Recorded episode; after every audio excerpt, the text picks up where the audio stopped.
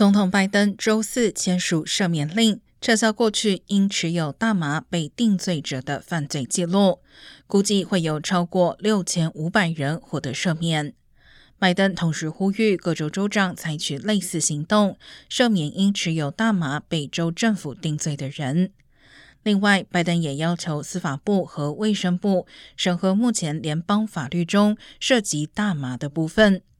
目前，大麻在管制物质法中与海洛因等毒品一道被列为一级管制物品，比芬太尼和病毒的等级还要高。